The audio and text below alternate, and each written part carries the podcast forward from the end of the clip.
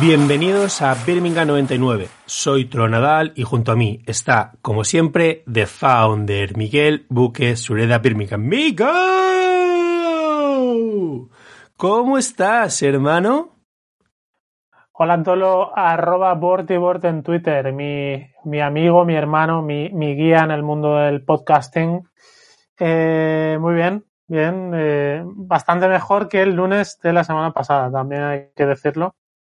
Que, que, no podemos grabar en directo, como ya la gente sabe. Y bien. ¿Tú qué tal? ¿Cómo estás? Pues estupendamente. Se ve la vida diferente ¿eh? después de una victoria. Llevábamos mucho tiempo sin ganar, con muchos nervios durante el mercado de invierno. No han sido semanas fáciles para el mallorquinismo, ni mucho menos. La verdad es que hago un nirbis, hago un nirbis, pero es verdad que eliminados de la Copa, tras hacer un papel muy digno, pero con la victoria ante el Cádiz, ante un rival directo y con el ambiente festivo que había en Somos, pues casi te sabe mal que no podamos jugar ya hoy mismo o mañana otro partido. Eh, eso pensaba, que se me va a hacer largo hasta el lunes.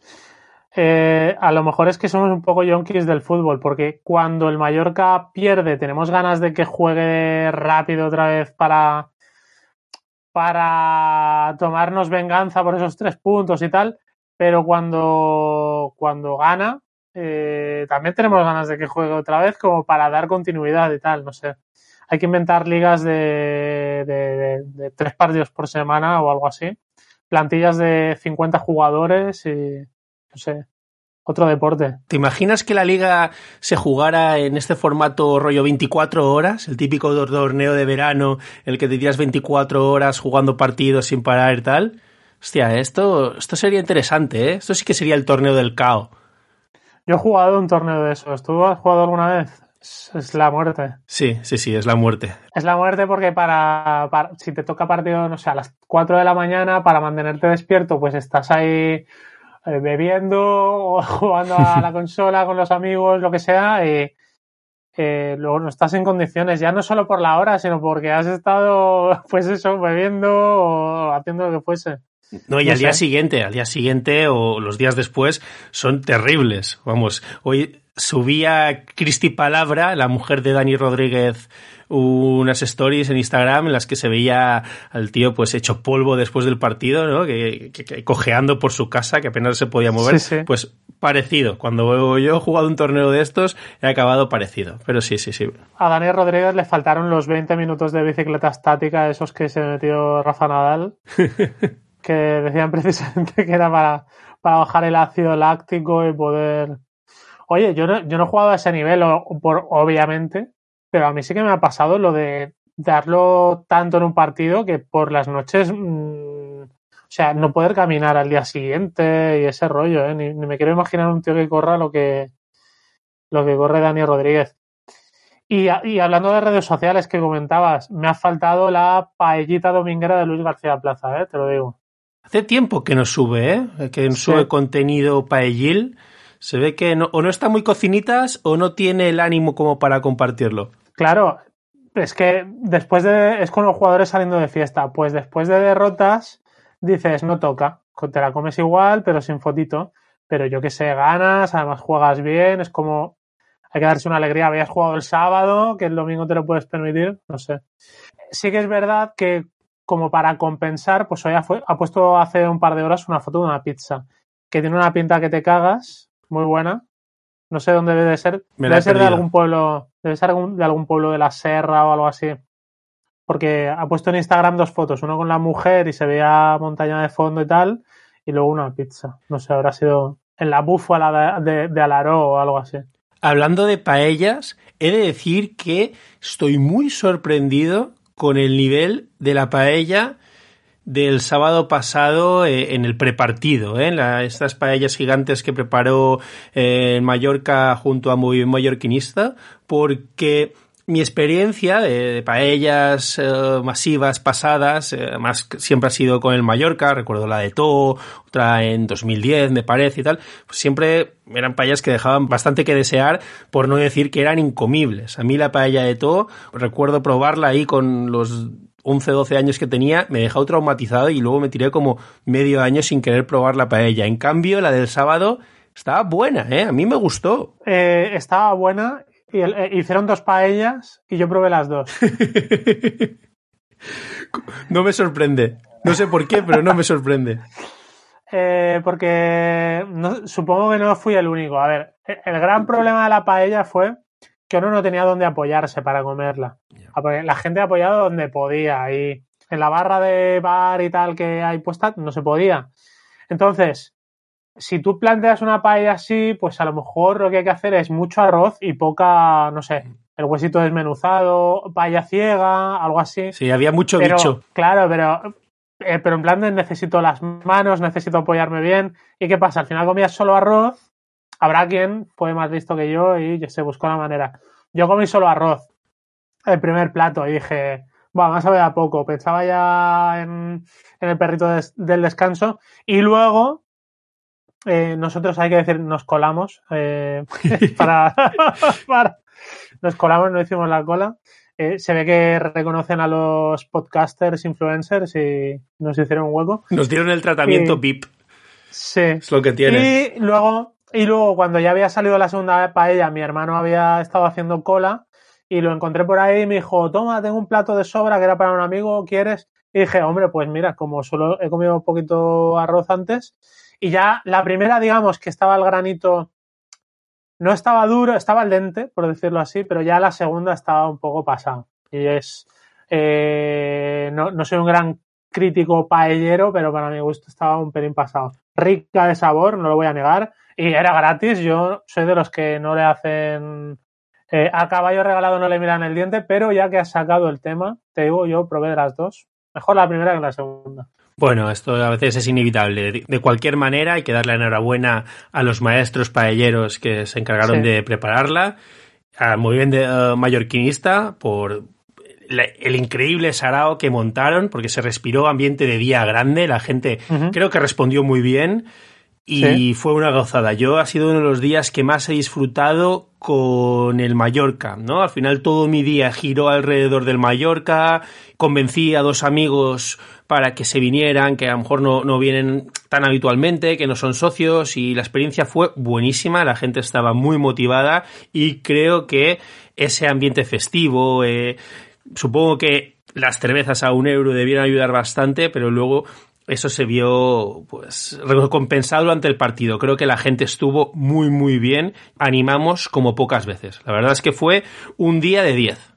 De hecho, creo que deberían dar continuidad a esas cervezas a un euro, porque creo que hizo mucho por animar eh, el ambiente y me subo a lo, me subo a lo que ha comentado Luis Forteza en redes sociales hoy, que eso, que las, las cervezas a un euro eh, deberían ser lo, habitual. Y ya si pusieran datáfono dentro del estadio, ya sería increíble la experiencia de ir a ver el partido de Mallorca. Pero bueno, dicho esto, antes de empezar el habitual análisis del partido, quiero quitarme el sombrero y agradecer el cariño a, la excelente comunidad que tenemos, porque de verdad no han sido pocos los que se han acercado a nosotros y no, nos han escrito, nos han enviado un mensaje directo, un WhatsApp o lo que sea, preocupados por la pérdida de nuestra canción de, de, opening, de, de, la introducción, y incluso a algunos se ha ofrecido a, hacer una nueva o a hacer una versión. En concreto, por ejemplo, estoy hablando de Juanma García, Juanma García 5 en Twitter, que muy amablemente, sin que se lo pidiéramos, hizo una versión para que podamos tirar las siguientes semanas mientras buscamos una nueva sintonía o alguien nos prepara alguna, no, aún no sabemos qué haremos. Bueno, de hecho, le hemos dicho a Juanma que, que, oye, que muchísimas gracias y que si se anima, si se anima a hacer una nueva de cero con la canción que él crea que, que, que va acorde a los valores del podcast y un poco con, con, la identidad que, que, hemos creado durante este año, pues que adelante, que, invitadísimo está y estamos muy agradecidos. De hecho, Miguel, no sé si la has escuchado, te la voy a poner porque tiene su rollo, ¿eh? Intenta ser una versión de, de la que teníamos, pero yo creo que le ha dado una personalidad propia y está muy bien, ¿eh? Te la voy a poner. A ver, a ver.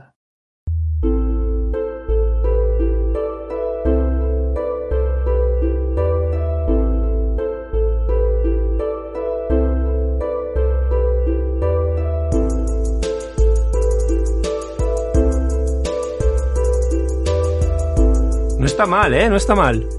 No, no, eh, Aire es el exorcista, ¿eh? No, sea, nada que ver con la temática, me refiero a que eh, ese rollito. Eh, aire a Michael Field.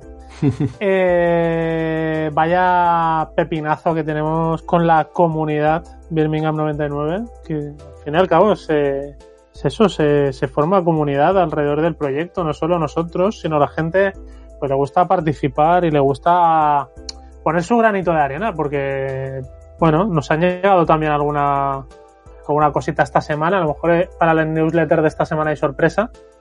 Sí, podemos decirlo, va a haber sorpresa, va a haber sorpresa, un referente dentro del mallorquinismo y también, ¿por qué no decirlo, del periodismo, eh, deportivo balear, pues eh, se anima a debutar en nuestra newsletter. No vamos a decir el nombre, pero nos hace mucha ilusión. Así que este individuo también le agradecemos eh, la predisposición y a Juanma otra vez de nuevo, muchísimas gracias. No nos merecemos seguidores como, como los que tenemos. La verdad es que tenemos una suerte inmensa. Pues sí, muchas gracias, muchas gracias Juanma. No es ningún secreto que a nosotros nos encanta el vino. Siempre estamos hablando de nuestros planes, de nuestras quedadas, de si tenemos una cena y tal. Lo que siempre hacemos es llevar una buena botella de Vida de la Terra Mallorca. ¿Sabes por qué? Porque tienen el sello de calidad de los vinos de aquí, de Sarrocata. ¿Te gusta relajarte después del trabajo o tienes una cena y no quieres fallar? Vida de la Terra Mallorca. Busca en la etiqueta que ponga indicación geográfica protegida Mallorca o entra en vtmallorca.com y compra desde la tienda online. Tienen vinos de Llevant, de Midjorn, de Esplà, de Reike, de Tramuntana. Ya sabes lo que dicen. Vino de proximidad, vino de calidad. Vi de la Terra Mallorca. Vinos del corazón del Mediterráneo. Bueno, Miquel, ¿qué te parece si nos ponemos manos a la obra y hablamos de lo que fue el partido del otro día? Pues sí, yo creo que ya toca. Además que encima que apetece, porque ha habido capítulos a los que nos hemos tenido que enfrentar a una derrota que no apetecía nada. Luego lo hemos sacado bien, ha acabado un buen capítulo, pero oye, que cuando se gana y se juega bien, pues apetece. ¿Qué? ¿Cómo viste el partido? Yo creo que jugamos muy bien, pero a lo mejor tú opinas diferente. Claro, yo creo, yo creo que jugamos muy bien también. Eh, lástima el gol encajado al principio, pero es, es lo que a veces dicen, te meten un golazo pues aplaudes y trabajas para remontar. Sí que es verdad que dijo Luis García Plaza, eh, me sabe mal porque viene de un saque de banda y está ahí un poco solo Alejo, pero yo qué sé, es eso, te, mete un zurdazo a la escuadra, pues nada, pues aplaudir y a, y a jugar bien para tratar de remontar, que es lo que hizo el Mallorca. Es verdad que los goles llegaron en penaltis, pero es que llegaron los penaltis porque el Mallorca vivió en el área rival. Fue incluso en Cádiz quejándose y tal, lo admiten, el Mallorca fue muy superior. No sé, yo creo que ahí hay, pues hay mimbres para al menos revertir la dinámica y pelear la salvación hasta, hasta muy al final y no sé, incluso lograrla, ya veremos. Yo creo que aquí hay que volver a insistir, pero aplaudimos la reacción del equipo y de la afición. O sea, fue un palo, fue un palo, pero llegó tan pronto y estábamos todos tan concienciados de que este partido se tenía que sacar sí o sí, que casi que ni se notó en las piernas de los jugadores y en el ánimo de la afición que el partido se había puesto complicado tan pronto, ¿sabes? Sí, porque además del gol, el Cádiz estaba jugando mejor los primeros minutos. Yo pensé que saldrían a morder y veías el Cádiz que empezó dominando el balón y tal, esos 10 primeros minutos y ya era como, ay, ay, que igual eh, corrida de expectación, corrida de decepción, eh, que igual esto no va a ser como habíamos imaginado. bueno, no empezó como habíamos imaginado, pero pero, pero el Mallorca se repuso muy bien y no sé, creo que hay que hablar de Muriki, de ese, esa bomba atómica que tiene ahora el Mallorca adelante, que fue un poco sobre lo que pivotó el equipo todo el tiempo y, y bueno, es verdad que no, salvo alguna, no tuvo ocasiones clarísimas, salvo esa de cabeza y tal, pero creo que encontró el camino sobre el que construir, no sé. Creo que al menos el, el, el andamiaje para esta segunda vuelta ya lo he encontrado. Sí, sí, es inevitable hablar de Muriki, creo que puede ser un buen título para el episodio. Tenemos que hablar de Muriki porque pocas veces he visto a un tío aterrizar tan de pie como lo ha hecho eh, el, el tanque kosovar. O sea, este tío ha sido llegar, besar el santo. Y eso que parecía que nadie lo quería. O sea, cuando salió que lo podíamos fichar, todo el mundo se iba a las manos a la cabeza, que si los aficionados de la Lazio se reían de nosotros y nos lo querían empaquetar con un lacito, que si no era ni la primera, ni la segunda, ni la tercera, ni la cuarta opción, que Ortiz de dimisión. El Alex Alegría Kosovar. Exactamente. Pero resulta que este tío aterriza y que con su entrega los destellitos de calidad que tiene, porque a pesar de medir 8 metros, pues el tío no es cojo y su carisma, pues la gente le ha recibido con los brazos abiertos. Vamos, nos hemos entregado a Muriki. Yo creo que es el típico fichaje que ha beneficiado a todas las partes, tanto a la afición que ve que el delantero que necesitaba ha llegado y encima se ajusta mucho a, las, a un perfil que siempre ha idolatrado el mallorquinismo, que es de un jugador mucho más entregado de lo que. O sea, con mucha más entrega que calidad. en, el campo en el campo del Mallorca es, de dominio público. Se ha pitado a Tristán, se ha pitado a Ibagaz, se ha pitado a, a no, Arango. a Arango, se ha pitado a futbolistas de clase que a lo mejor corrían un poquito menos. Que suena ridículo, pero luego, pues, a un Lambros Choutos se le aplaudía porque salía como un toro. Bueno, Muri, Murichi, ¿qué, vamos a decir? ¿Muriki o Murichi? Yo creo que ya has dicho Muriki. Es Murichi, se dice Murichi, pero Ya, ya saben nuestros escuchantes que nosotros somos bastante fluidos en lo que respecta a pronunciaciones, así que como nos salga del alma. es un alias. eh, pues Muriki no me parece tan malo como Choutos, todo lo contrario, pero me parece que esa honestidad le, le, va muy bien a, la opinión que se forma la gente, porque ves que tampoco intenta nada complicado cuando tiene el balón en los pies. Es decir, es todo muy ABC. Si recibe el balón, intenta darlo con ciertas garantías a los, a los compañeros. Eh, también tuvo un par de acciones en el borde del área muy buenas. Una de un recorte que chuta con la derecha, otra de una pisadita para combinar con Dani Rodríguez, que no creo que nadie se lo esperaba. Y bueno, y luego los balones aéreos es. Los gana todos. Un titán. Todos. Es. Es un. No sé. Un monstruo. Un monstruo en el, en el juego aéreo. Y no solo por ser alto. Mide 1,94. Está claro que es cada partido será el jugador más alto, si no empatado con alguno. Pero es que aparte tiene muy buena colocación, tiene intuición para buscarlo, tiene buen salto, tiene visión para dirigirlos, porque encuentra compañeros. No sé, me parece, me parece increíble.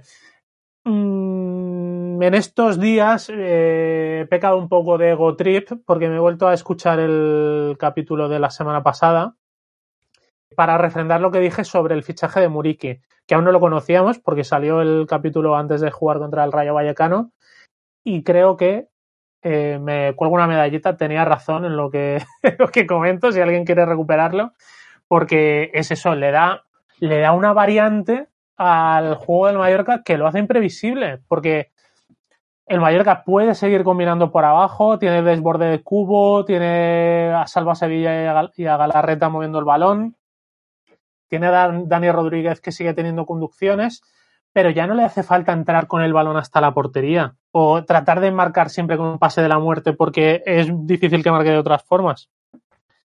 eh, cuando se ve apurado, puede echar un balón arriba y puede saltarse el centro del campo y puede jugar desde las bandas. Me parece que le da una una versatilidad al juego del equipo que me parece brutal.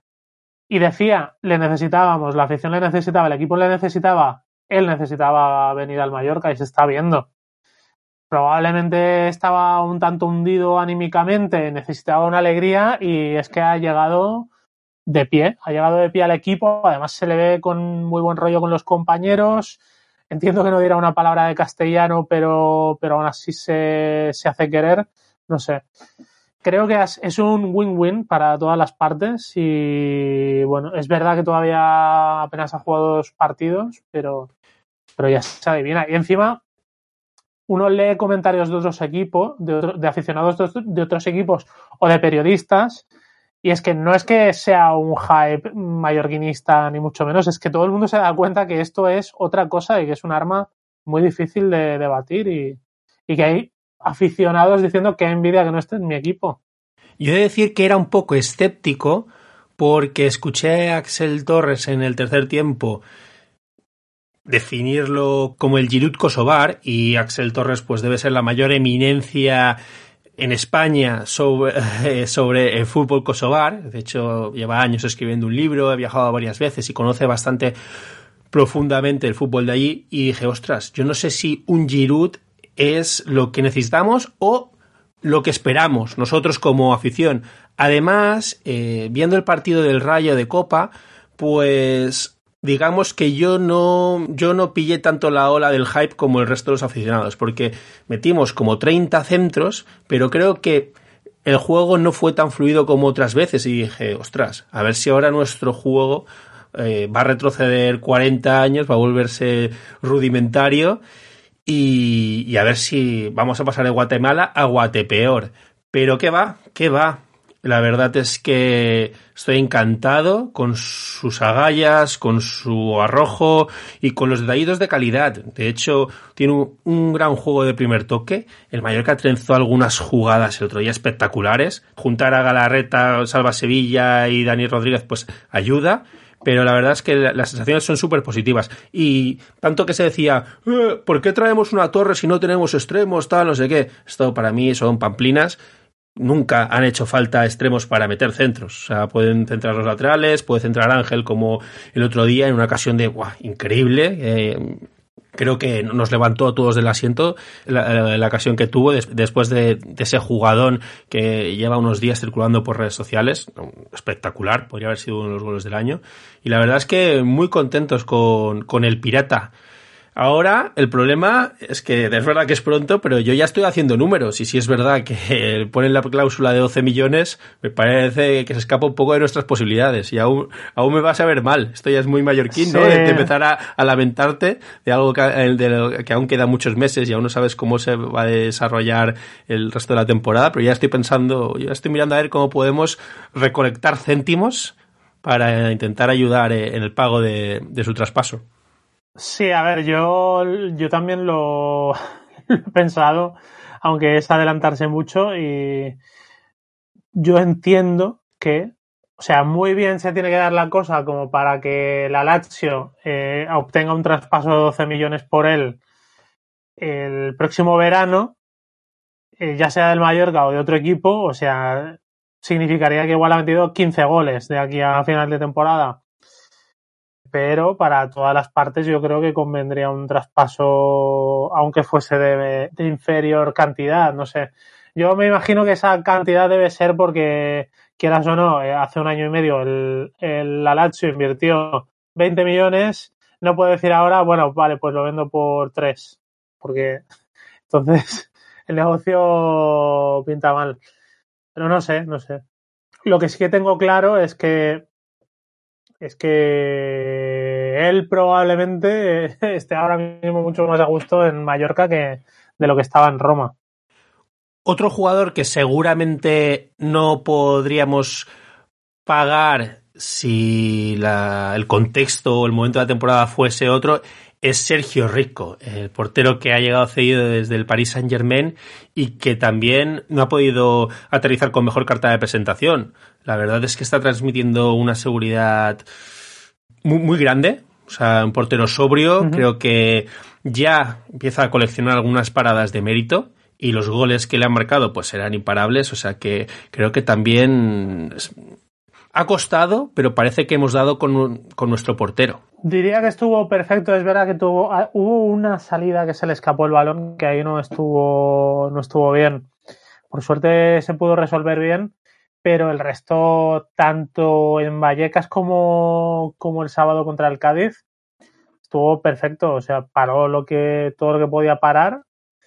Mm, no pudo hacer nada con ese misil a la escuadra y da tranquilidad. Al final, lo que el Mallorca necesitaba parece ser que se está cumpliendo, que es ganar jerarquía y solvencia en las áreas, porque el resto del juego para mí ya lo tenía. Es verdad que fue como un castillo de naipes que arrastró, los problemas en las áreas arrastraron todo y, atenazaron a los jugadores, eh, hicieron, hicieron caerse ese castillo que comentaba pero, pero Rico creo que ha demostrado que es un muy buen portero para el Mallorca, superior a lo que ya teníamos y yo diría que posiblemente ya no tengamos al peor portero de la liga, segundo peor portero de la liga, que era lo que se venía diciendo. Es obvio, obvio algún equipo tiene que tener al, al peor, al segundo peor, al tercer peor, si los ponemos en un ranking y yo creo que actualmente el Mallorca ya tiene un nivel bastante mediano en la categoría respecto a porteros. Bueno, eh, esperemos que sigan así. La verdad es que tengo ganas de que llegue el partido contra el Atleti para confirmar todo esto. También para ver a Muriki contra esos delanteros, así que veremos. Sí, Igual contra el Athletic, eh, Murici encuentra la, la, horma de su zapato, ¿no? Por un poco las condiciones físicas y el estilo de, del Athletic Club. Pero bueno, se han dicho muchas cosas sobre la dirección deportiva, eh, personalizándolas en, Pablo Ortiz. Se pueden tener diferentes opiniones de sus dotes de comunicativas, de que no ha traído lo que públicamente pidió el entrenador y lo que sea, pero hay una cosa que no se puede negar opciones a sus entrenadores da. O sea, la baraja de perfiles y alternativas que, que, con las que cuenta ahora mismo el Mallorca, pues no son nada desdeñables. Otra cosa es que luego, pues la salud de, de, los jugadores, que por un poco por ahí se desmonte la película. Pero opciones ahora mismo tenemos. Y digo lo de la salud, pues precisamente para, para hablar del siguiente protagonista, que yo creo que es la gran historia del sábado pasado, incluso por encima de, de, de Murici. Y es la vuelta de nuestro añoradísimo Antonio Raillo, el capitán del equipo, que, bueno, cualquiera diría que se ha tirado siete meses lesionado. La verdad es que ya dicen lo de llegar y besar el santo, en su caso fue, no fue llegar, sino regresar. Eh, a mí me parecía increíble cuando se hablaba de que podía ser titular más allá de que falta ser ruso y que ser Lara al final no te genera esa confianza, pero me parece bastante, me parecía bastante aventurado. Además, dijo Raello en la rueda de prensa posterior que ha cortado el proceso de recuperación como 20 días o 21. Sí, sí. Es decir, que llega antes incluso de tiempo. Y eh, también confesaba que pudo aguantar mejor al final del partido precisamente porque el Cádiz se volcó un poco en el área y era despejar balones, que si hubiese tenido que correr detrás de los delanteros, que también te digo que igual correr detrás de Negredo tampoco hubiese sido tan, tan tanto drama. Bueno, bueno, eh. Bueno, Negredo, Negredo con su edad, yo para rematar le tengo miedo. Sí, sí, pero una carrera... ya se nos fue por velocidad en la ida, o, o, igual lo confundo con soldado, pero bueno, tanto monta, monta tanto. Sí, con soldado lo confundes. Pero sí, eh, y no, muy contentos de que haya vuelto Raillo, de que haya vuelto al nivel que llegó, porque no solo a nivel defensivo, ojo, tenía delante, ya decimos, a, Negredo y a, a Lucas Pérez. Lucas Pérez creo que ni se le vio en todo el partido, no, no le recuerdo grandes ocasiones. Y la papeleta, la no era fácil, pero es que encima luego estaba eh, saltándose líneas en conducción, eh, participando en la construcción, animándose al ataque, no sé, me pareció, me pareció un regreso titánico y el cuarto fichaje del equipo eh, para, este, para esta segunda vuelta, que a lo tonto, con las, entre los fichajes y las bajas o ausencias prolongadas que ha habido, o incluso en algunos casos intermitentes, el Mallorca va a tener medio equipo nuevo esta segunda vuelta en comparación, porque eh, Rico no estaba en la primera vuelta, Raillo no estuvo en la primera vuelta, Muriki no estuvo en la primera vuelta, Cubo jugó poquísimo en la primera vuelta, ayer lo miré y no sé si jugó siete partidos de titular de 20, algo así. Amaz tampoco estuvo muchísima parte de la, de la primera vuelta, no sé, ya, ya son cinco futbolistas, a eso le sumas eh, otro fichaje, es que te da casi medio equipo, medio equipo nuevo para afrontar el segundo tramo de la temporada. Es que se nos olvida muchas veces que el número de lesionados que hemos tenido durante la primera parte de la temporada ha sido bárbaro. Tiene mucho mérito que hayamos llegado a estas alturas, creo yo, fuera del descenso. Así que nada, una buenísima noticia, ir recuperando activos, tener nuevos jugadores con perfiles diferentes, que además el tenerlos te puede dar más aire para respirar y incluso puede ser una buena oportunidad para los que no han contado tanto, ¿sabes? Al final es, lo que has dicho, hay muchos jugadores que han aparecido poco y ahora el ir un poco más tranquilos puede hacer que, que, veamos cosas diferentes, que otros que no han tenido tiempo pues tengan su oportunidad de brillar y no sé, no sé. La verdad es que después de ganar todo se ve diferente, pero para mí el panorama que se nos queda es bastante ilusionante. Es verdad que el calendario me parece muy complicado porque vienen todos los grandes a, a la isla, vienen todos los equipos que están en la parte alta de la tabla, pero bueno, al final hay que jugar contra todos y, eso, pues contra eso no podemos hacer nada. Yo creo que por ahí van los tiros de cuando le plantearon el por qué no había hecho más fichajes a, a, a Ortiz en la rueda de prensa del otro día. Él planteaba que, bueno, es que en la primera, en la primera vuelta ha habido jugadores que no han tenido protagonismo que igual lo podrán tener ahora. Y yo creo que también iban por ahí los tiros por ejemplo, por Antonio Sánchez, que es titular en Vallecas. Me parece que hace un muy buen partido ahí de medio centro. Y contra Qué ganas de verle más de medio centro. Sí, y el otro día, y contra el Cádiz, sale también por el centro y creo que hace un, un gran partido presionando y, sacando el balón jugado cuando, cuando le pasaba por los pies. Creo que, pues mira, uno de esos señalados de. Yo mismo decía que echaba en falta el haber fichado un, un mediocentro. Pues mira, creo que si por fin Antonio Sánchez juega en esa posición, creo que es el tipo de fichaje que yo quería. Un jugador de, de o sea, con dotes defensivas, pero que si le llegaba al balón, pues tuviese mejor pase que Bataglia, por ejemplo. Yo creo que se adecua mucho a, ese perfil. Y, precisamente por ahí creo que fueron los tiros en el, en el partido de Vallecas en el sentido de probar cosas que no habría probado, la doble punta, esa Ángel Muriki, creo que creo que también le va a dar espacio, no sé, no sé si la va a usar habitualmente, pero creo que también le va a dar más espacio a los delanteros que ahora mismo tenemos cinco. Creo que es una buena opción, no sé. Sí que, sí que creo que tendrá menos continuidad eh, ver a Salva Sevilla y Galarreta juntos, porque ya dijo Luis García Plaza que lo que ocurre es que los pueden sacar contra equipos que defienden más atrás y que pero que cuando los equipos defienden más arriba, o sea, le presionan más al mayor, que plantean un partido más físico, eh, dan muchas dificultades y por eso creo que no jugarán contra el Atleti de Bilbao. Pero bueno, esa es su opinión. Esa es su opinión. Eh, habrá que ver, habrá que ver. Pero bueno, eh, me gusta que lo hemos pedido muchas veces, que pruebe cosas.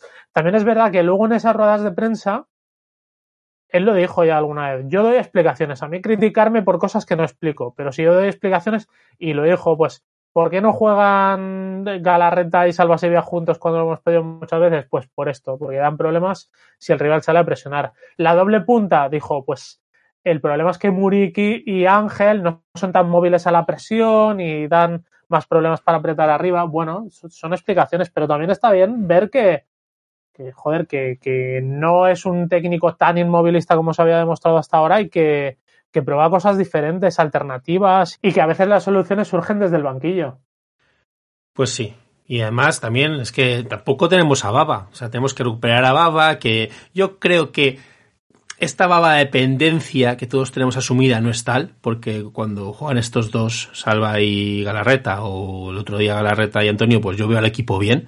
Pero, pero bueno, al final es lo que decimos. Opciones, opciones. Que no nos falten opciones y yo creo que, que la, el futuro será brillante. ¿Tú crees que la salvación pasa por Somos? Estoy seguro, estoy seguro, no sé. O sea, algo habrá que sumar fuera también y sobre todo teniendo que, teniendo que visitar a los rivales más débiles, por decirlo así, en sus campos. Pero yo creo que todo se tiene que cimentar por ser fuertes en casa, que es donde Mallorca suele jugar más atrevido, donde se ha impuesto a muchos rivales. No sé, sea, que ha pasado el Sevilla y se le ha dado un baño. Y ya te digo, con ese aumento de confianza, con haber, con nuevos fichajes, con jugadores recuperados y cogiendo forma, pues yo creo que la segunda vuelta es algo que, que, que no se le tiene que escapar al Mallorca. No se le tienen que escapar tantos puntos como se le han escapado hasta ahora, por lo menos. Ya, es verdad que los partidos contra los rivales de nuestra liga fuera de casa y también los de casa, de hecho, se concentran muy al final cuando el ritmo y la tensión competitiva son diferentes, yo creo que ahí se nos pueden hacer poco cuesta arriba, sobre todo los de fuera, pero también sería importante rascar algo eh, en, este mes terrible que nos viene por delante. Es verdad que lo jugamos casi todo en casa, pero se nos juntan Athletic Club, Real Sociedad, Betis, Valencia, Celta y Madrid. Dicho de memoria, pero creo que son estos. Tiene tela, ¿eh? Sí, la verdad es que. Casi eh, todo en casa. Escuchando, casi todo en casa. Escuchándolo así, unos, unos buenos miuras. Eh, a ver, y además es próximo partido Atlético en casa. Vamos al a Betis. Es verdad que todos pueden tener distracciones porque el Athletic Club pues está en medio de las semifinales de Copa del Rey, también el Valencia, la Real tiene la Europa League, el Betis tiene Europa League y Copa del Rey, el Madrid tiene la Champions, pero bueno, no dejan de ser equipazos. Y algunos igual no los coges en su mejor momento de la temporada. La Real, por ejemplo, no está nada bien ahora mismo y creo que en casa se le puede meter mano. Eh, el Betis venía de un momento brillante, pero ayer pierde en, pierde en casa contra el Villarreal. Es verdad que no es, no es medida porque el Villarreal es otro equipazo. Pero bueno, habrá que ver. Eh, yo creo que si se consigue sacar un poco la cabeza en los partidos en casa, sobre todo me parece muy clave ese de la Real Sociedad, porque es el partido que tiene atrasado el Mallorca. Mm, yo creo que se, se ve un futuro muy optimista. Bueno, es que al final estamos en primera división, es que veo todos los rivales y me estoy mareando. Me estoy mareando todo. Eh, veo, veo los rivales y todos me parecen fuertes, porque veis por ahí el, el español, pero es en su campo, donde suelen dar el sí, callo. Sí, sí. Ves ahí al Getafe, pero es que ojo a los fichajes que ha hecho y ya no pierde, no sé. Sí, pero bueno, Bueno, en segunda veremos. éramos igual, ¿eh? En segunda, no, es que el Lugo se nos da fatal y es que... luego, luego al final no todos tienen buenos partidos, no todos te dan un baño y, y que el Mallorca es eso. Ahora es verdad que viene de una racha nefasta, pero es que ha- han venido han venido equipos a y han tenido que picar piedra aquí para sacarnos puntos. O sea que, bueno, veremos. ¿Quieres hablar de los árbitros? A mí me da un poco de pereza, ¿eh? Porque además creo que todo el mallorquinismo coincide en que el primero fue un penaltito, que es verdad que ese pues sí que puedes considerar que un po- poco te, te lo regalan, Mm, es verdad, no, no hay por qué defender lo indefendible, Pero el segundo, con toda la que se ha liado a nivel nacional de que si es un escándalo y tal, pero perdona, ¿qué estáis diciendo? Yo creo que aquí todos coincidimos en que eh, es una salida criminal del portero que puede matar a Ángel. De hecho, se pasó toda la noche en el hospital en observación y bueno, es que no sé, no sé si hay debate, ¿eh? Lo, lo saco porque me lo has puesto en el guion y bueno, por respetártelo. Pero... Bueno, yo te, yo te digo una cosa, para mí no hay mucho debate. El primero es un regalito del árbitro, pero también dices, oye, ¿y a quién le manda a Iván Alejo intentar cogerle y, coger, y cogerle de la mano? Es, verdad que no te tiran con ese tirón, no te tiran. Pero yo qué sé, es que ¿quién te manda a hacer eso? ¿Para qué agarras? Es, es que lo hemos visto muchas veces en el, en el Mallorca. ¿Para qué siquiera le das la oportunidad al árbitro cuando no tienes opción ninguna? Eh, eh, me parece un penalti de tonto. Pueden decir, regalado, sí, por tonto. Pero agarras, agarrar se puede, pues no, entonces, the fots. Y el de y el segundo, eh, creo que es menos mal que se ha puesto un poco coto a estas salidas de los porteros que son realmente peligrosas para delanteros. Me llama, mira, me llama mucho la atención. Le pitan un libre indirecto en la banda por jugar el balón desde el suelo con la cabeza. Cuando no había cerca, había relativamente cerca, pero no estaba en disputa del balón, un rival. Y porque eh, según la norma está prohibido por tu propia integridad jugar el balón desde el suelo con la cabeza. ¿Vale? Le pitan libre indirecto. Pero me vienen a decir en Cádiz que la salida de un portero totalmente temeraria, con la rodilla por delante, a la altura de la cabeza de, de un delantero que viene en la dirección contraria, o sea, al choque puro y chocando, ya digo, con la rodilla, no es un choque fortuito, no, es eh, de la misma manera que uno podría poner el codo por delante poniendo la rodilla y duelen lo mismo. Pues en Cádiz hay gente que dice que eso no puede ser falta en la vida, que es un escándalo, no me lo explico. Eh, también te digo que si fuese al revés, yo creo que protestaríamos nosotros. Esto sabemos cómo funciona el fútbol. Y argumentaríamos lo mismo, que esto nunca se ha pitado, que a los porteros se les ha enseñado siempre a salir así. Es cierto, pero puedes matar a un jugador, o sea, es, de, es de, coña. Eh, y además, le, si me dices que es un salto vertical para protegerse de un jugador que viene en carrera, lo entiendo, pero es que es un choque frontal. Si, si fuese el delantero el que hubiese arrollado al portero, no habría discusión de que es falta. Además, no habría ninguna. Yendo el delantero a, rematar el balón sin ningún ánimo, ánimo de falta. Pero no habría discusión. Has arrollado al portero y esto es falta. Pues ha sido al revés. Es que no, no me lo acabo de explicar. Sí, sí, ¿no? Suscribo todas tus palabras. Ya te digo, si me pitan el primero en contra, pues me daría por culo. Pero si me pitan el segundo en contra, pues nada, pues a callar y a esperar que, que, que el delantero no tenga nada. Pues sí. Pues Miguel, ¿te parece? Pasamos ya al Mallorca Athletic, aunque es verdad que ya hemos pasado un poco por encima, pero si quieres entramos un poquito, lo comentamos un poquito más profundidad. Lunes 14 de febrero, San Valentín, a las 9 de la noche, que además seguro que fará un Fred Comato Pingüinos.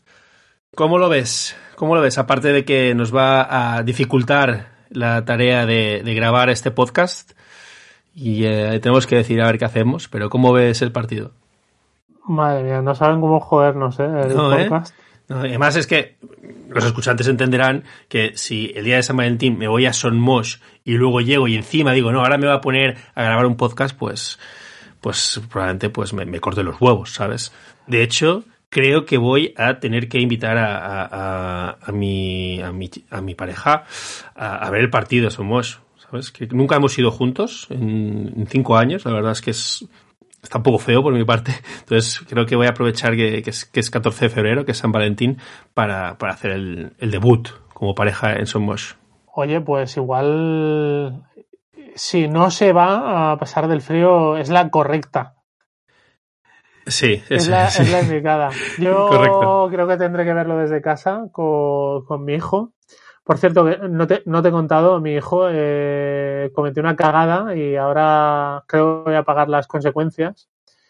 Porque ayer se estaba jugando el Atlético de Madrid-Barça y lo estábamos viendo en casa de, bueno, en casa de los abuelos. Y en un momento dado le dijimos, ¿con, ¿con cuál vas? Y dijo él, con el verde.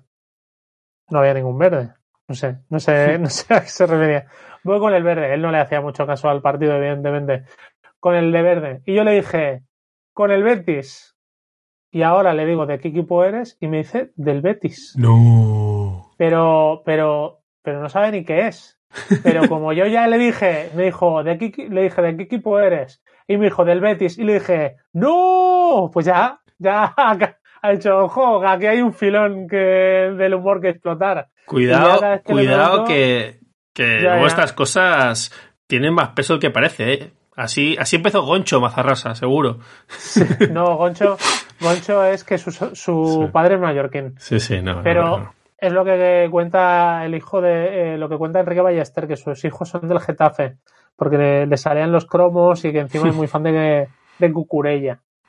Eh, pues sí, ahora tengo un trabajo ahí de eliminación de, de, de memoria a los Men in Black. Y, nada, volvemos al partido bueno, bueno, dentro de dos semanas tienes un Betis Mallorca, se puede ser tu test del algodón. Pones a ver el partido y ahí le dices, como el pulpo Paul, Enzo, elige. y según a qué lado se vaya, pues ya se va a quedar con ese equipo, me parece. ¿Con quién te quedas? ¿Con, con Fekir o con, Dani Rodríguez? Y a ver qué me dice. Nosotros lo tenemos claro. Hombre, hombre, te diré con el Tigre de Betanzos, que es el año del Tigre. Y nada, partido contra el Athletic. Tengo muchas ganas, te lo comentaba antes, de ver a Muriki eh, imponiéndose a, no sé, quiénes son los... A Íñigo Martínez, que no me da la sensación de que sea tan alto. Pero que, ojo, para ese partido sí que no te lo digo en broma de que tengo ganas de verlo, porque precisamente el Atleti de Bilbao, que impondrá un partido muy físico, de mucha presión, creo que es clave que el Mallorca se pueda saltar el centro del campo con, con esos balones directos. Supongo que lo trabajarán y también es verdad que en casa el Mallorca venga quien venga, intenta un poquito más imponer su, su juego, pero, pero me parece interesante ese duelo y, y ver cómo puede asombrar al mundo Muriki esta vez. A mí es que por lo general no me gusta jugar contra equipos del norte, no me gusta jugar contra equipos vascos o de Navarra o así, porque tengo la sensación de que siempre nos ganan. Probablemente sea fundada o que esté muy gestionada por, por los la última década, en el que, pues, como hemos dado asco eh, la mayor parte de estos últimos 10 años, pues claro, hemos perdido contra casi todo el mundo. Del sur. Pero sí, pero no sé, en general recuerdo que Real Sociedad, Athletic Club, Osasuna siempre nos vacunan bien y siempre me da un poco de pereza. Eh, pero bueno, eh, ojalá les ganemos eh, sin acritud, amigo de Ramón, por si nos escuchas, que sabemos que de vez en cuando nos escuchas, pero nos, nos haría mucha ilusión ganar al Athletic Club.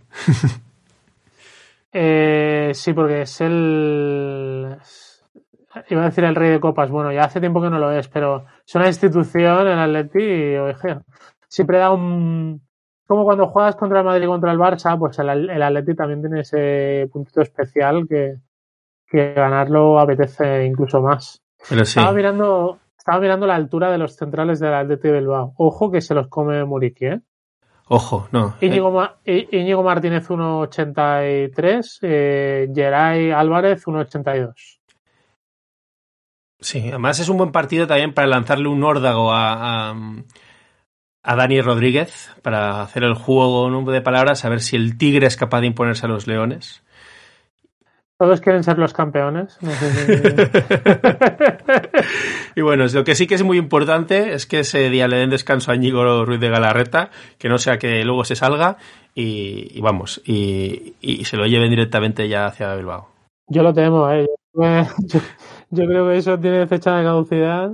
Como lo de Iraola y el. Lo de Iraola para el banquillo, que será cuando, cuando el Atlético se canse de Marcelino. Pero bueno, eh, al menos hay una cláusula ahí que tendrán que pagar. Bueno, amigo, pues ¿qué te parece si, si lo dejamos aquí?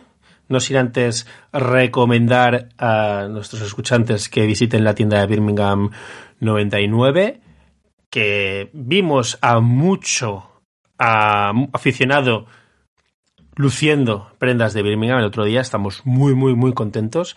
Pero claro, es que si las haces tan chulas, Miguel, pues, ¿cómo la gente no las va a querer llevar?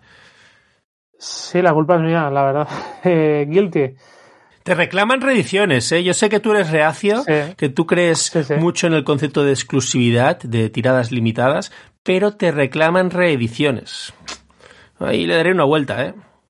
El otro día lo vi en Sepizarro, por cierto, te felicito por la intervención. Sepizarro Unos grandes, los amigos de Sepizarro de Somos.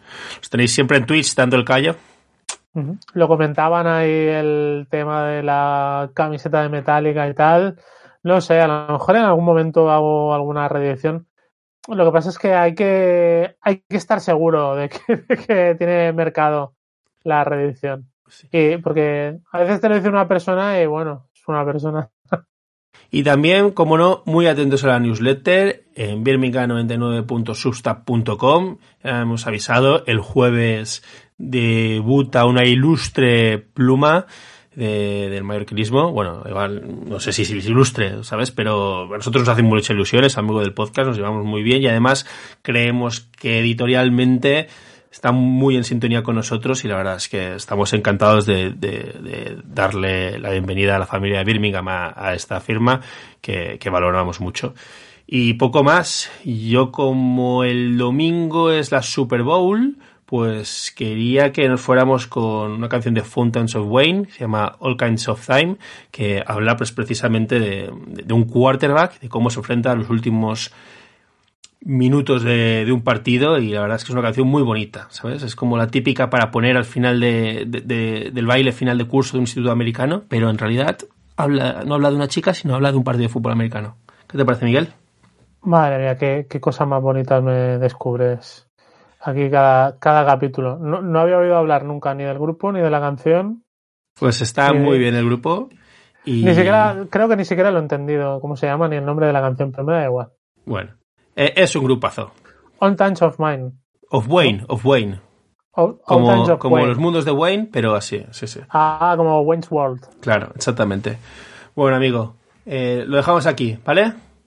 Adiós, Tolo. Adiós, un abrazo.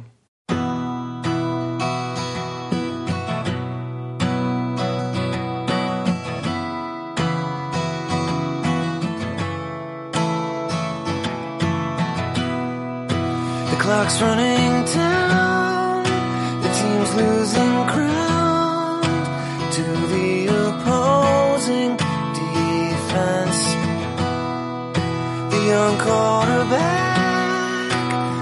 for the snap when suddenly it all starts to make sense.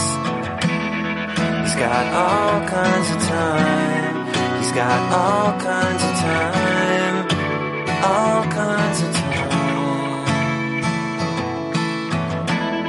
He's got all kinds of time, all kinds of time.